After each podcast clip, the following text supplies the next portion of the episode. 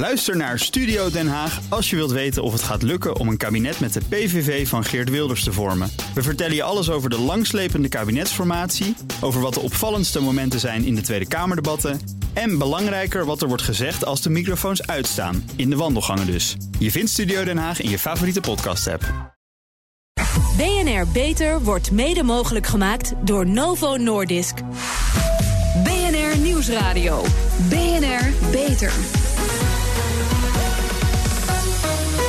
Pijpers. Bijna 5% van de Nederlanders heeft het, diabetes. In 2001 was dat percentage nog geen 3%. Het aantal mensen met diabetes is dus flink gestegen... en ook de komende jaren wordt er een stijging verwacht. Welkom bij BNR Beter, het programma voor mensen die werken aan gezondheid. Dit keer vanuit de wachtkamer van Diabeter in Rotterdam. Mijn gasten vandaag zijn Henk-Jan Aanstoot, kinderarts en diabetoloog... en Olof King, directeur van de Diabetesvereniging Nederland. Welkom, heren.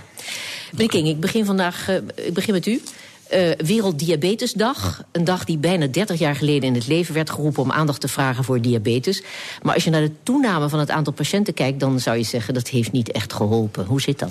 Ja, zo zou je het kunnen zeggen. Ja, we vieren vandaag de geboortedag van Frederick Benton. Dat, Benting, dat is eh, de uitvinder van de insuline. Mm -hmm. Dat is een heugelijke dag. Maar goed, Benting is misschien iets te vroeg overleden. In 1941, meen ik. Om uh, de echte uh, sleutel te vinden. Dat is de genezing van diabetes. En met name diabetes type 2. dat neemt hand over hand toe. Ja, wat, wat is volgens u, meneer Aanstoot, de grootste oorzaak van de stijging van diabetes? Nou, de grootste stijging van de type 2 diabetes is vooral het feit dat we anders zijn gaan leven. Met z'n allen, niet alleen in West-Europa, waar le leefstijl altijd als uh, oorzaak wordt neergezet. Maar ook ja. in de rest van de wereld is het leven zo veranderd dat we makkelijker uh, zeg maar misbruik maken van onze aanleg hiervoor. Ja, goed, dat zijn belangrijke factoren, maar toch wordt heel vaak tegen mensen gezegd met diabetes 2 van ja, dan eet je ook te veel. En het is toch niet altijd eigen schuld, hè? Dus het is ook weer gecompliceerder dan, uh, dan dat. Maar goed, als we ja. praten over diabetes, moeten we even onderscheid maken tussen diabetes 1 en diabetes 2. De uitzending gaat vandaag voornamelijk over diabetes 1. Maar heel in het kort.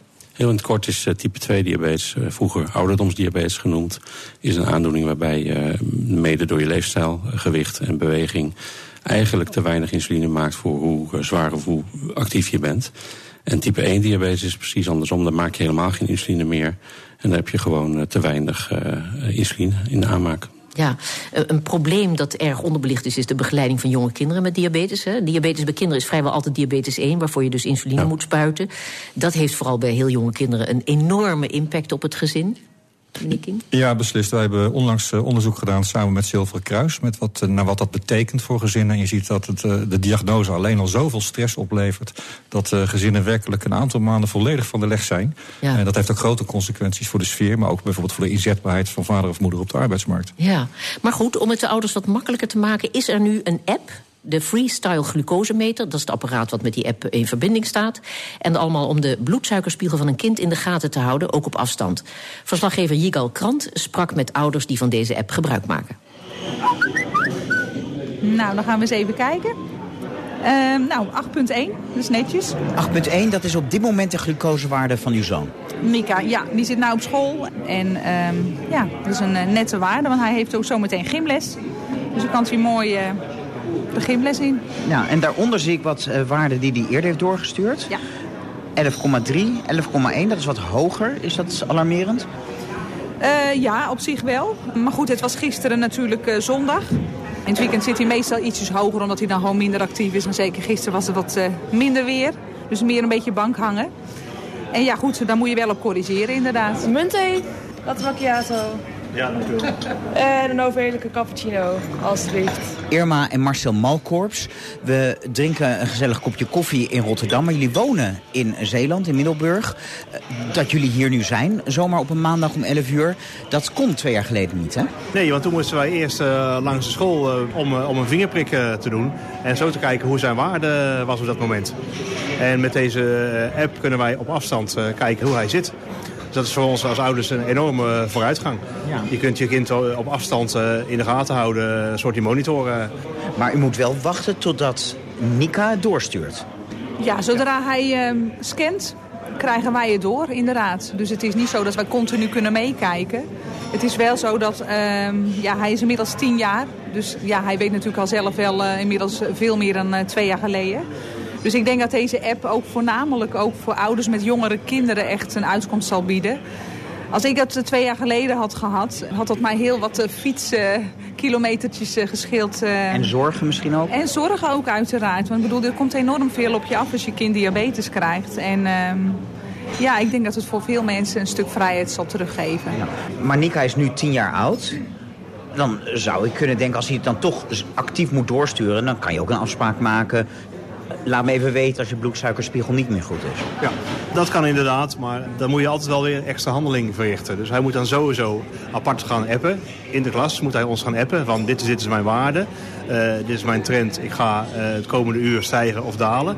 Een kind wil uh, niet bijzonder zijn, zeg maar. Dus die wil, net als andere kinderen, niet te veel afwijkend gedrag in de klas vertonen. Dus dat vinden ze allemaal extra storend. En zo snel mogelijk wil hij ook weten hoe hij zit. En het wordt automatisch doorverzonden naar ons. Dus ja, dat scheelt enorm veel handelingen. En het is natuurlijk ook nog zo, als Nika bijvoorbeeld wel eens bij mijn vader en moeder gaat logeren... of bij een vriendje dan ligt hij lekker te slapen en dan doet mijn moeder even scannen en ik krijg het gelijk te zien. En ja, als hij niet goed zit, dan kan ik met mijn moeder even overleggen van... goh, mama, maak hem even wakker, geef hem nog even wat extra's te eten. Of hij moet bijvoorbeeld nog eventjes extra insuline toegediend krijgen. En als we niks horen van elkaar, dan is het goed. Dus het geeft gewoon een stukje rust. U hoorde Jigal Krant in gesprek met Irma en Marcel Malkorps... ouders van de tienjarige Nika. Ja, meneer King, uh, meer dan 60% van de werkende ouders met kinderen die veel intensieve zorg nodig hebben, zoals bijvoorbeeld diabetes 1 patiëntjes, uh, die krijgen te maken met burn-out klachten. Biedt zo'n glucosemeter met zo'n app uitkomst? Het is een onderdeel van, eh, van de oplossing. Het gaat om veel meer dan dat. Uiteraard mag je hopen dat jouw arts, jouw zorgverlener volledig thuis is in de beste zorg die jij nodig hebt. Dat is één. Dus je kunt fantastische technologie hebben, maar je moet als arts ook wel weten dat die voorhanden is en hoe je die integreert in de therapie. Het heeft ook te maken met het begrip van een werkgever en de flexibiliteit ja. van de werkgever. En niet te vergeten je eigen vaardigheden om duidelijk te maken wat het met je doet als je kind diabetes heeft. En daar is nog wel wat aan te verbeteren. Ja, er is ook een initiatief geweest, nog niet, niet zo lang geleden, hè? Wat dat ja. betreft? Nou goed, wij hebben, wij hebben vastgesteld dat uh, het probleem grotendeels, als je naar werkgevers mm -hmm. kijkt, zit bij een gebrek aan kennis bij bedrijfsartsen. Ja. Uh, die eigenlijk vaak geen idee hebben wat, uh, wat diabetes is en wat het met je doet. Maar ook een afstemming, een gebrek aan afstemming tussen de zorgverlener, of dat nou je huisarts is of een internist, en diezelfde bedrijfsarts. En daar is een wereld te winnen, waar je zelf natuurlijk ook als, als werknemer van kunt profiteren. Wij vinden niet als DVN dat je alleen maar moet lopen wijzen als, als je ouder bent van de kind. Nee. Je moet ook zelf natuurlijk het initiatief nemen om in gesprek nou te gaan. Nou ja, je moet ook bijvoorbeeld onderwijs onderwijzers op school moet je iets aanreiken, want die zijn gewoon doodsbenauwd. Die vinden exact. het griezelig. Ja, dat is, dat is echt iets wat je de laatste tijd wel ziet toenemen. Ja? Dat, uh, die, die, die maar is daar, zijn er wat dat betreft initiatieven om uh, ze wat meer kennis te geven? Ja, nou wij als uh, Diabetesvereniging Nederland doen dat zelf. Het Diabetesfonds ja? heeft er veel mee gedaan. Er zijn een tal van initiatieven die in elk geval helpen om informatie bij, bij leerkrachten te brengen. het punt is wel, en dat, daar maken wij ons wel wat zorgen over, dat er een tendens is, bijvoorbeeld vanuit de Algemene Onderwijsbond, om daar ja, toch wat, wat onrust te zaaien. alsof het gevaarlijk zou zijn of niet zou mogen om handelingen te verrichten in de klas. En dat is volstrekt onjuist. Nou, bij de kladden pakken zou ik zeggen. Ja, daar zijn we ook mee bezig. En dat doen, ja? we, met, dat doen we met genoegen. Maar je ziet dan toch dat het uh, binnen scholen wat, wat minder voor de hand liggend is... om dit soort uh, op zich logische handelingen te verrichten dan voorheen. En dat betekent veel informatie. Maar er veel zijn ook goede uitzonderingen. Die hebben dan vaak een diabetespatiëntje in de familie. Dat helpt ja, nog wel eens. dat is absoluut waar. En als je, uh, het is ook niet zo dat we zeggen... elke docent moet dat zelf doen. Maar zorg nou binnen de school dat er een leerkracht is... of een BHV'er die in staat is om die handelingen te verrichten. Ja. Dan komt het allemaal best goed. Ja, meneer Aanstoot, zo'n uh, glucosemeter en zo'n app... Hè, is dat zolang genezing uh, nog niet mogelijk is de toekomst? Ja, dat is zeker de toekomst. We gaan er steeds meer gebruik van maken. We hebben daar zelf bij diabetes ook nog een stap bij gemaakt... zoals u met, van de moeder net hoort. Uh, moet zij nog steeds meehelpen om dat te doen. We hebben daar zelf aan de app ook een soort persoonlijk advies toegevoegd. Wat je steeds op je telefoon kan zien. Wat zou nu de beste stap zijn? Maar dat ontslaat natuurlijk nooit de mensen om daar toch zelf nog mee bij betrokken te zijn. Ja. Maar het gaat steeds makkelijker. We zijn soms net de Belastingdienst. Leuker kunnen we niet maken, makkelijker wel. Tot er genezing is. Ja, goed, maar het, het ontzorgt, om dat vreselijke woord ja. maar te gebruiken, ja, toch voor een deel. Ja, ja, maar goed, uh, het, het, is natuurlijk ook een prachtige oplossing voor uh, dementerende bejaarden. Moeten we het ook even over hebben. Want uh, die kunnen zichzelf niet meer reguleren. En mensen worden er gek van, van die, van die glucosewaarden ja. die op en neer gaan. En dan dat is een enorme onzekerheid. Hè? Nou, dat is een belangrijk punt. Ja. Het schommelen van glucosewaardes heeft op iedereen, jong en oud, enorm veel invloed. En dat uh, moet je zien te beperken. En daar kunnen deze hulpmiddelen enorm bij helpen. Ja. En we zullen ook zien dat de combinatie van uh, sensors, continue glucosemeters, ook gekoppeld aan bijvoorbeeld een insulinepomp, steeds verder uh, in zwang komen. En steeds meer gaan helpen om de regeling goed te maken. Want vergeet niet. Als de, de regeling... constant glucosemeter die is in, in, in de aantocht. Die is, in, die is er. Uh, nog Waarbij ik mij steeds beschikbaar. zorgen maak als dat ding nou gehackt wordt door iemand... en die regelt even, verandert even de dosering. Ja, ik, denk, ik Maar snap goed. dat punt, maar dat, dat zullen we zeker in de, in de techniek eh, kunnen, kunnen verwerken. Dat Ja, hack-free. Hack-free, Gelukkig. ja. Dat is het grote probleem bij alles. Ehm, er zijn scholen waarbij het goed geregeld is. Hè, maar er zijn zelfs scholen, weet ik, ik moet nog even die ellende in... waar kinderen geweigerd worden. Eh, geweigerd, nou laat ik het zo zeggen, het woord ontmoedigd. Op een, eh, een, een, een duidelijke manier wordt toch wel gesuggereerd dat Maar- als je kind naar die school gaat, dat Ja. het wel eens heel lastig zou kunnen worden. Dus expliciet weigeren niet. Maar goed, durf je je kind dan nog achter te laten. De praktijk is dan toch vaak dat Maar- ouders stoppen met werken en zelf continu beschikbaar dienen te zijn. Dus dat is heel vervelend. En dat heeft toch te maken met een gebrek aan kennis. Het idee Maar dat, dat, dat betekent dus heel concreet... dat hoe vaak per ochtend, per dag moet een ouder naar die school? ja, eigenlijk stand-by zijn. Dat kan verschillende keren per dag zijn om zelf Dus die dan kan je je handelingen te baan opzeggen. Dat, dat, dat is de praktijk. En eh, dat, dat is echt iets dat niet nodig is. En, en hebben we daar hard, hard onderzoek van? Weten we daar cijfers van? Nee, we, nogmaals, het wordt, het wordt ontmoedigd, maar wel op een manier dat het niet keihard aantoonbaar is. Ik denk dat dokter Aanstoot dat ook wel met me eens is. Ja? We zien dat in de praktijk. Nou, een belangrijk punt is natuurlijk dat we zien dat eh, dit is een ziekte waarbij je heel vaak, heel, heel vaak per dag heel veel dingen moet doen. En dat is heel anders dan een aantal andere ziektes. En dan zie je dus dat die hulp echt nodig is. En wij hebben in onze eigen ervaring toch wel één op de tien scholen een probleem mee. Gelukkig zien we steeds meer best practices, ook om een eh, modern woord te gebruiken. Waarbij we zien hoe het wel kan. En Ja. gelukkig is ook, we hebben meegedaan aan een initiatief Zorgloos naar school met diabetes.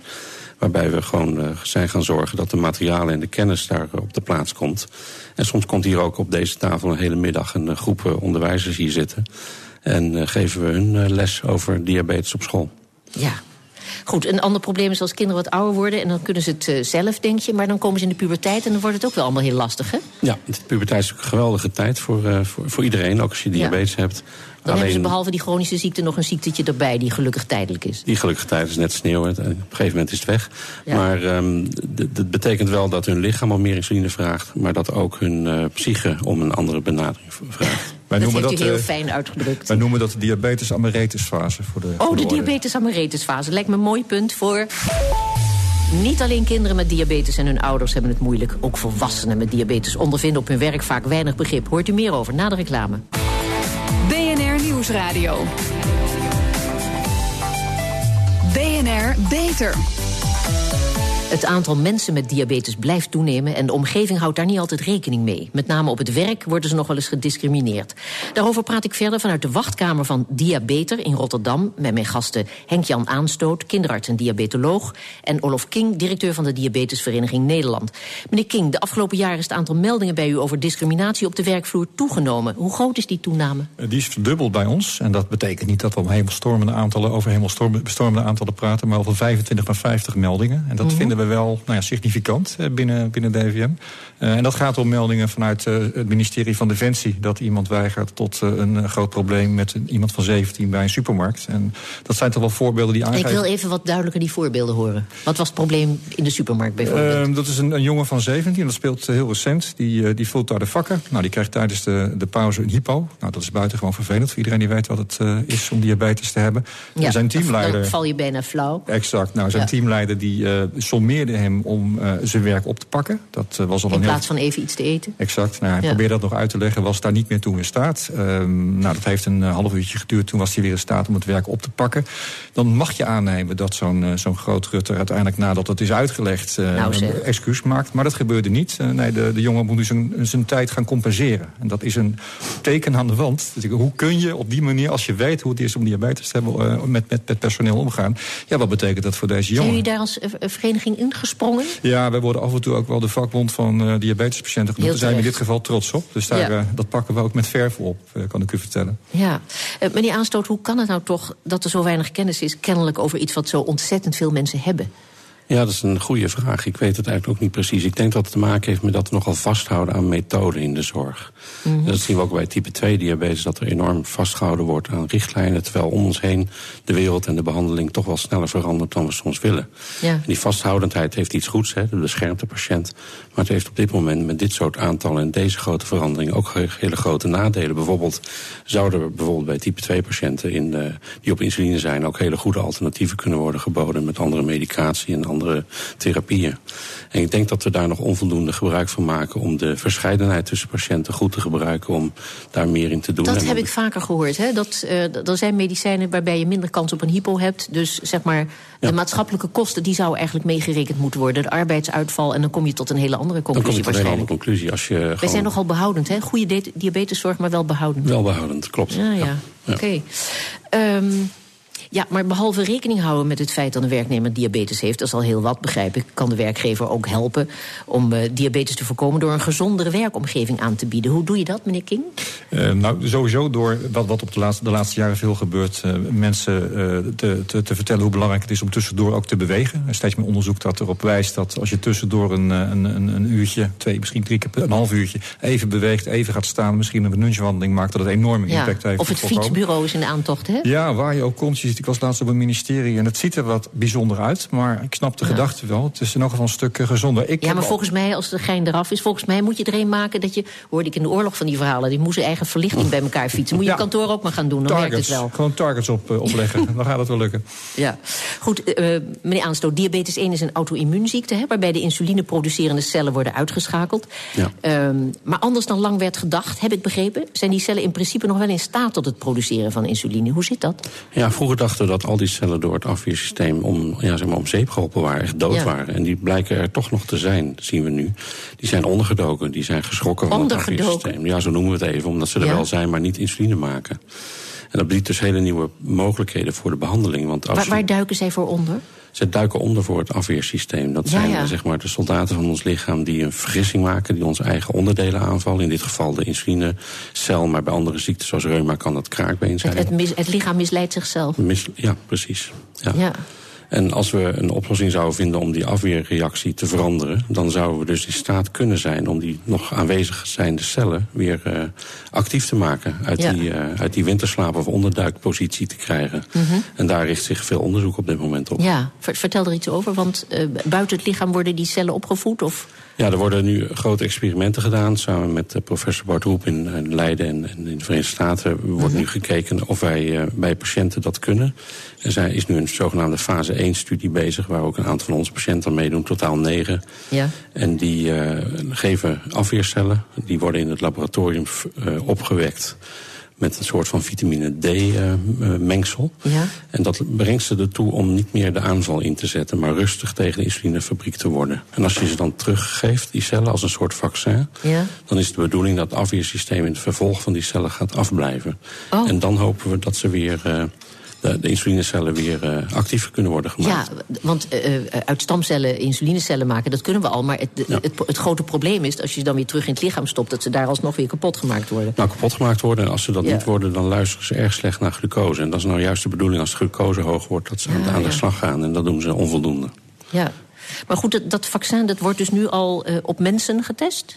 Ja, de eerste negen mensen worden in zogenaamde fase 1-studie behandeld. Dat is een puur onderzoek om de veiligheid te testen. Daar gaan we nog niet definitief van zien of het werkt. Ja. Maar die fase moeten we één, eerst door. Want het is dan ook een uniek experiment... waarbij we voor het eerst alleen maar mensen, eh, eh, menselijk onderzoek doen... en niet eerst naar proefdieren gaan. Nee, fruitvliegers lijkt me ook wat klein, maar Ja, muizen ook. niet. Nee, je ziet ook nooit in Disneyland eh, muizen met eh insulinepompen. Ja, oh nee. Dus, Goed. Goed zeg, en, en u zei al, dat, dat gebeurt hier bij eh, patiënten van diabetes. En dat was nog een hele uitzoekerij, want lang niet iedere diabetes 1-patiënt is voor dit onderzoek geschikt. Hè? Nou, voor deze eerste fase zoek je eigenlijk een ideale negeling met diabetes. En die Ach. was er niet. Dus we hebben gekeken naar kenmerken van de mensen. Daar zijn ruim 150 mensen voor onderzocht. En uit die, Ja. uit die mensen hebben we een aantal kunnen aanbieden aan Leiden om eh, te gebruiken. Ja. En zijn er uiteindelijk negen gekozen. Dus je ziet hoe, ja, hoe eh, grote verscheidenheid die ziekte Ja, dat wou ik zeggen, ja. Want dat En, is een ehm, extra probleem natuurlijk. Ja, dat is een extra probleem. En die verscheidenheid wordt ook steeds belangrijker in het onderzoek... en in het eh, onderscheid van behandeling. Ja, ja. Want wat betekent dat dat op den duur, eh, zoals we nu horen bij kankeronderzoek en weet ik veel wat, heel veel ziekten, dat er eh, sprake is van eh, een, een zeldzame vorm. Elke ziekte is ongeveer tegenwoordig zeldzaam, dus Ja, dat we steeds meer personalized medicine eh, Ja, we nodig gaan hebben. steeds diabeteszorg en ook diabetesonderzoek en diabetesinterventies en genezing zullen steeds meer gebaseerd worden op personalized medicine en op hele precisie aanpak van hele precieze problemen per persoon en niet meer per groep. En dat betekent dus dat het duur is. Hoe zit het wat dat betreft met de verzekeraars? Nou goed, eh, kijk, wat, wat uh, dokter Aanstaat zegt... dat heeft ook uh, consequenties voor de therapie. Als het een individuele ziekte is... zul je ook moeten zorgen dat het individueel wordt gediagnosticeerd en behandeld. Ja. En dat betekent voor zorgverzekeraars dat ze die ruimte moeten bieden. Ook in hun mm -hmm. inkoopbeleid. En dat is wel een uh, punt van zorg op dit moment. We zien dat er heel generiek wordt ingekocht... waar je eigenlijk als patiënt vaak niks aan hebt. Want jij hebt dus voor de hele groep wordt ingekocht, wil exact, je zeggen? Ja, dat ja, heeft natuurlijk met kostenbesparing te maken. Um, ja. Maar dat geldt ook voor zorgverleners. Hè, dat artsen... Uh, en daar zit er een naast mij, uh, wel in staat moeten zijn om uh, op basis van een juiste diagnose de juiste therapie vast te stellen. En dat is wel iets waar we als patiëntenvereniging ook bovenop zitten. Ja. dat, dat wij gemiddeld in Nederland een goede diabeteszorg hebben, dat geloven we allemaal wel. Maar wat heb ik er dan aan als ik het heb? Daar gaat het om. Ja. En, en, ziet het er wat dat betreft een beetje hoopgevend uit? Nou, we hebben op dit moment een forse strijd met, uh, met een aantal uh, partijen in de zorg. Uh, Ach, wil ik meer van weten eigenlijk. Maar goed, we hebben nog niet zoveel tijd meer. Maar... Nou, het gaat er met name om dat wij, dat wij echt vinden dat uh, iets als bloedglucosemeters... dat die echt op jouw uh, lijf uh, gemaakt moeten zijn. Dat je een bloedglucosemeter krijgt die bij jou past. En je ziet in het inkoopbeleid van zorgverzekeraars... en met name in de wijze waarop via apothekers en leveranciers... dat bij jou terechtkomt. Dat niet jij de keuze maakt samen met jouw zorgverlener... maar dat die voor jou gemaakt wordt. En dat is buitengewoon zorgelijk. Tja. En we hebben daar wat steun, laat ik dat wel goed zeggen, van de Tweede Kamer. Die heeft vorige week uitgesproken dat men ook vindt dat jij zelf die keuze zou moeten maken met jouw uh, zorgverlener. Ja, meneer Aanstoot, uh, fantastisch. Er is veel onderweg, maar er moet ook nog een heleboel gebeuren. Want een ja. doorbraak, de, die, daar hopen we allemaal op. Maar nou. de voor de hand liggende vraag die ik altijd weer moet en zal stellen is... wanneer zullen we om te beginnen diabetes 1 kunnen genezen? Nou, ik noemde net de eerste fase, die duurt nog zeker anderhalf jaar. Dus we zijn de eerste oh, vijf jaar nog kort. niet uh, aan het genezing toe. Ja. En ik zou zeggen dat we over nog eens uh, drie jaar daarbij uh, wel de eerste mensen zullen... Dat zal ook niet in één klap gaan. Hè. Het zal dus mm -hmm. niet één groep zijn, die, of alle mensen tegelijk. Het zal dus ook weer met die verscheidenheid te maken hebben. Maar dat is denk ik ook zo belangrijk, wat je, mijn collega ook hier net naast me zegt... Van, dat we proberen die ziekte veel beter in, in, in, onze, in, in, in, in ons begrip te krijgen. Dat we veel meer begrip krijgen. En daarom zijn wij ook begonnen als centrum om alleen maar over diabetes te werken. En ja. hebben diabetes opgericht om te zorgen dat we daar niet tien jaar over gaan doen. Maar nee, want ik lees uh, regelmatig doorbraak in zicht. En dat is natuurlijk ook om de, hoop erin, om de moed erin te houden en om geld op te halen, denk ik. Want het is natuurlijk toch een hele vervelende ziekte waar ja, we allemaal echt ja. vanaf moeten. Maar het is geen sprint, het is een marathon, zeggen ja. we altijd. En dat uh, kost gewoon meer tijd en energie. Ja, ik ben een en al begrip. Goed. Hartelijk dank, Henk-Jan Aanstoot, kinderarts en diabetoloog... en Olof King, directeur van de Diabetesvereniging Nederland. Second Opinion. Tijd voor ons eigen spreekuur, waarin we iedere week afrekenen met een gezondheidsfabel. Door drukte thuis of op werk wil genoeg slapen er nog wel eens bij inschieten. Vaak proberen we die slaap in het weekend weer in te halen. Maar werkt dat wel zo?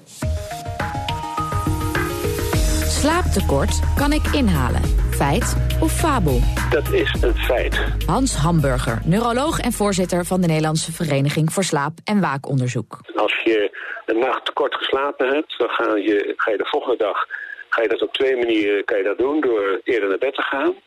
En uh, dat moet dan anderhalf keer zoveel tijd zijn ongeveer als wat je gemist hebt. Dus als je een uur gemist hebt, dan moet je anderhalf uur eerder naar bed gaan. En wat je dan ziet is dat uh, in de hersenen er meer diepe slaap wordt gegenereerd. Het lijkt wel alsof een soort uh, logboekje wordt bijgehouden of een tijdklok van hoeveel slaap je hebt gehad. Hè? Dat is het homeostatische systeem.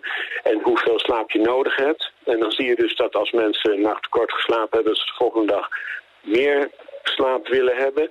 en ook meer diepe slaap hebben als compensatie.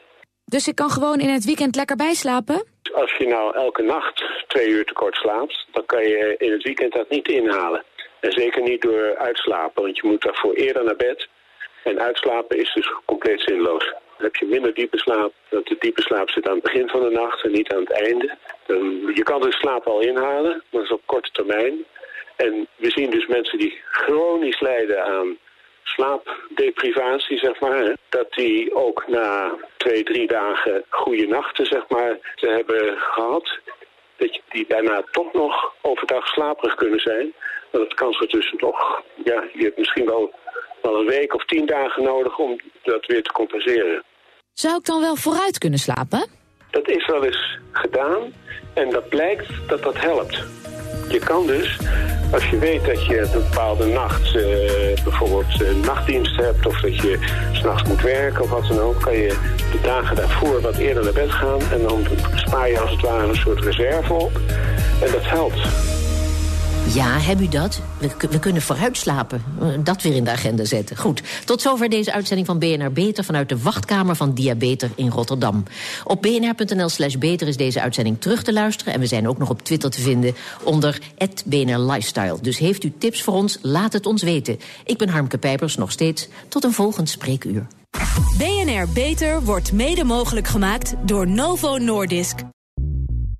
Bij BNR ben je altijd als eerste op de hoogte van het laatste nieuws. Luister dagelijks live via internet. Bas van Werven. En heel langzaam komt de zon op rond dit tijdstip. Je krijgt inzicht in de dag die komt op BNR, het Binnenhof in Nederland en de rest van de wereld. De Ochtendspits. Voor de beste start van je werkdag. Blijf scherp en mis niets.